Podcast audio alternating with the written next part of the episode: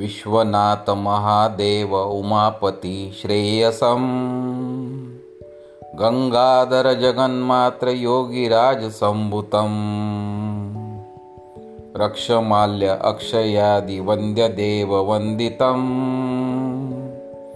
पुण्यदायि आत्मलिङ्ग आद्यशक्तीश्वरम् शैलसूतत्रिनेत्रं सिद्धमुनिगुरुवरम् भस्मधारि जटाधारि नीलकण्ठसुन्दरम्। सर्वश्रेष्ठबाळाक्षम् आदिपीठपुण्यतम्। पुण्यदायि आत्मलिङ्ग आद्यशक्तीश्वरम् रुद्रगणशशिधरं जनजागवसम्भुतम्। पञ्चमहाभूतसिद्ध सर्वशक्ति अङ्कितम् डम्रूधरत्रिशूलधरं लयतत्त्वस्वामिनम् पुण्यदायि आत्मलिङ्ग आद्यशक्तीश्वरम्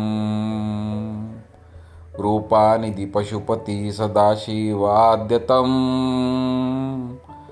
उत्पत्तिवृद्धि अन्ततु च शक्तमौक्तिकम्। गुरुपन्त श्रीगुरुं गुरुकुलगुणातीतम्।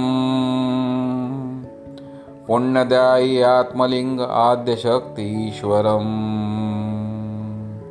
पुण्यदायि आत्मलिङ्ग आद्यशक्तीश्वरम्